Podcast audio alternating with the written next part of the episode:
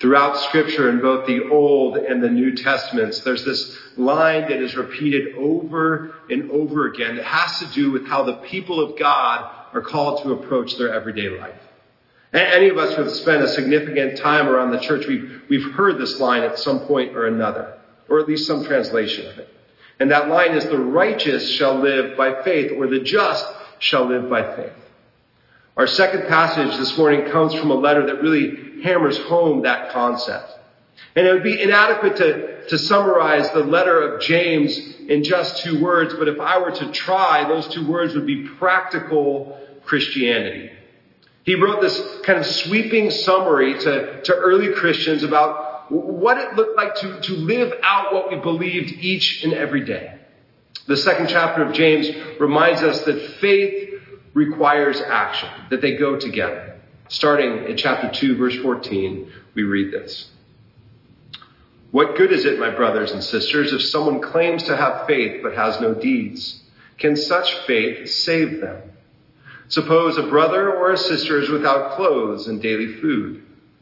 If one of you says to them, Go in peace, keep warm and well fed, but does nothing about their physical needs, what good is it? In the same way, faith by itself, if it is not accompanied by action, is dead. But someone will say, you have faith. I have deeds. Show me your faith without deeds, and I will show you my faith by my deeds. You believe there is one God? Good. Even the demons believe that, and, and they shudder. You foolish person, do you want evidence that faith without deeds is useless? Was not our father Abraham considered righteous for what he did when he offered his son Isaac on the altar? You see that his faith and his actions, they were working together and his faith was made complete by what he did. And the scripture was fulfilled that says, Abraham believed God and it was credited to him as righteousness and he was called God's friend. You see that a, a person is considered righteous by what they do and not by faith alone.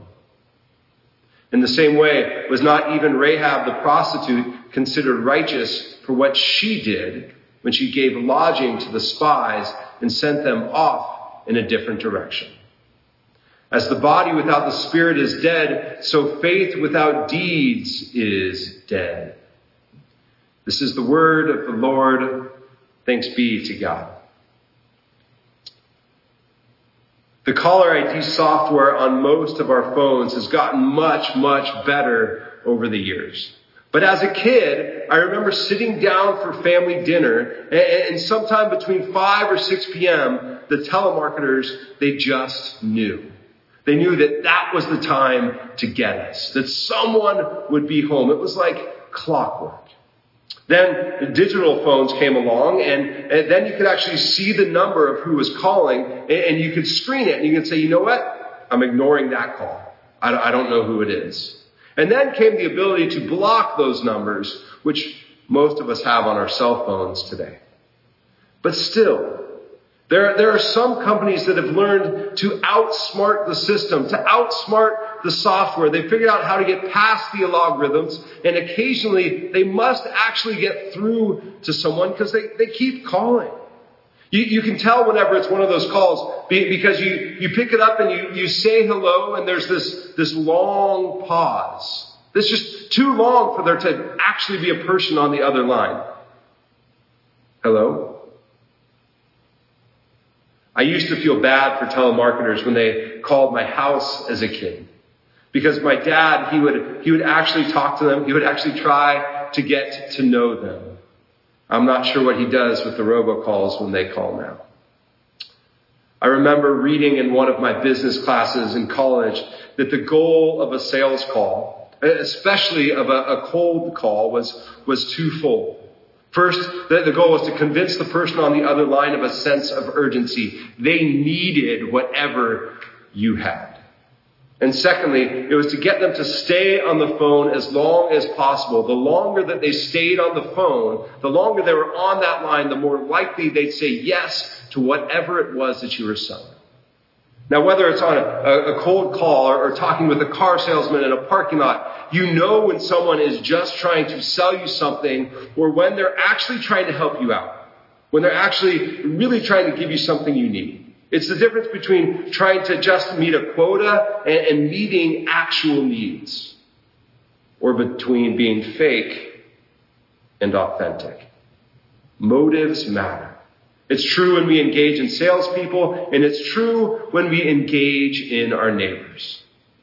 So when Jesus answers the expert of the law uh, about the greatest commandment, and he, he doesn't say love your neighbors and make sure they become followers of Christ. Nor does he say love your neighbors, but only if you get along with them. He says love your neighbors, period. End of the story, end of the sentence. There's no condition. No expectation. There's no ulterior motive.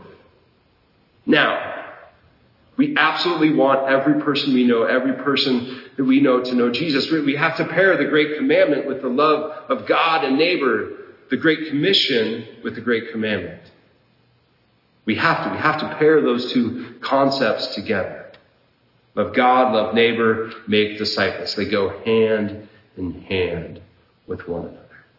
But when we look at these, these words from James, we, we understand that the way we do that is by putting our faith in action. One of my favorite books about the ways that churches can transform their communities puts it like this. It's important to remember that we don't engage in the needs, dreams, and plans of our communities so that they will become Christians. Rather, we engage the community because we are Christians. We don't serve to convert, but we serve because we have been converted. Most people in our neighborhoods, they, they fall into to one of three categories. They, they already have a faith community that they, they belong to, whether it's a, a Christian church or, or something else. That's one group. They, they, they used to have a faith community, but, but they don't anymore for whatever reason. Maybe they were hurt by it. Maybe they just grew disenfranchised with it, but they're not actively involved or they never went to church in the first place and they have no intentions of going. Now, the people who are in those second and, and, third groups who have lost interest in the church or never had any in the first place, they, they usually have had at least one negative experience with church. At least one negative experience with religion. So there's already a healthy dose of skepticism when it comes to Christianity when we approach them. When we live out the Great Commission while fulfilling the Great Commandment, we live as the salt and light that we heard about in our first reading earlier from Jesus' Sermon on the Mount. But we, have talked about this before. It, has been a while, but, but Jesus doesn't say you ought to be light or you could be salt or you should be salt. He says, y'all are salt. Y'all are light. Jesus always intended Christian communities to be the means by which His love, His mercy, His grace would be made known to the world. That's what both the Great Commission and commandment are all about. Now in Jesus' day and when, when James wrote, there was this common ethic that was driven by a Greek philosophy that still exists today. That ethic said, work to become who you should be. It's the narrative that drives us to compare ourselves to other people or reinforces the, the concept or the idea that we will never be good enough and we need to keep working. The salt and light ethic is a little different. It says God created you a specific way.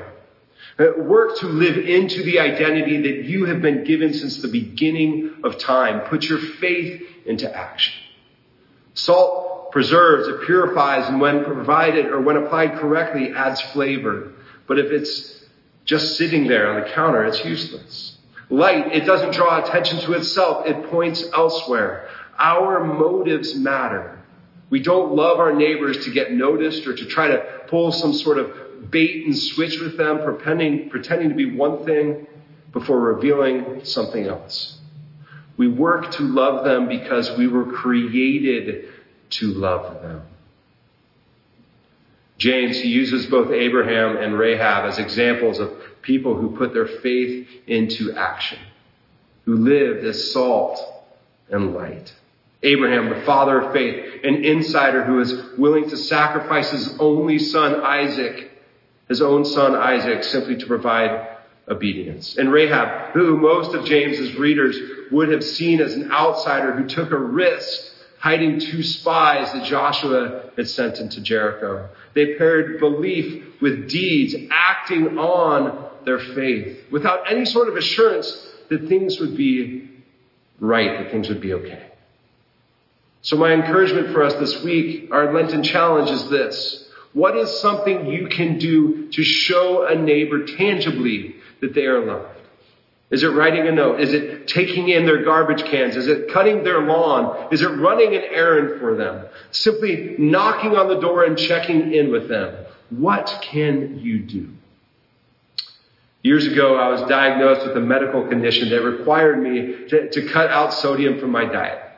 And, at first, it was incredibly difficult to not eat salt. The doctor recommended this potassium based substitute called Nu-Salt. And, let's just say it was obvious that it wasn't salt.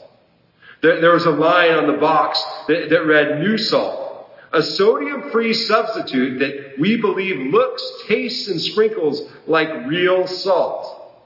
The company tried, it tried to make something for people like me, but it was obvious it was fake.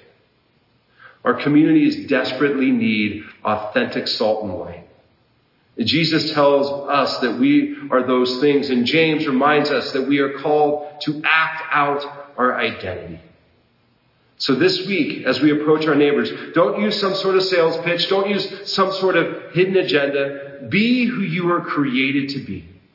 And remember that our motives matter. Amen.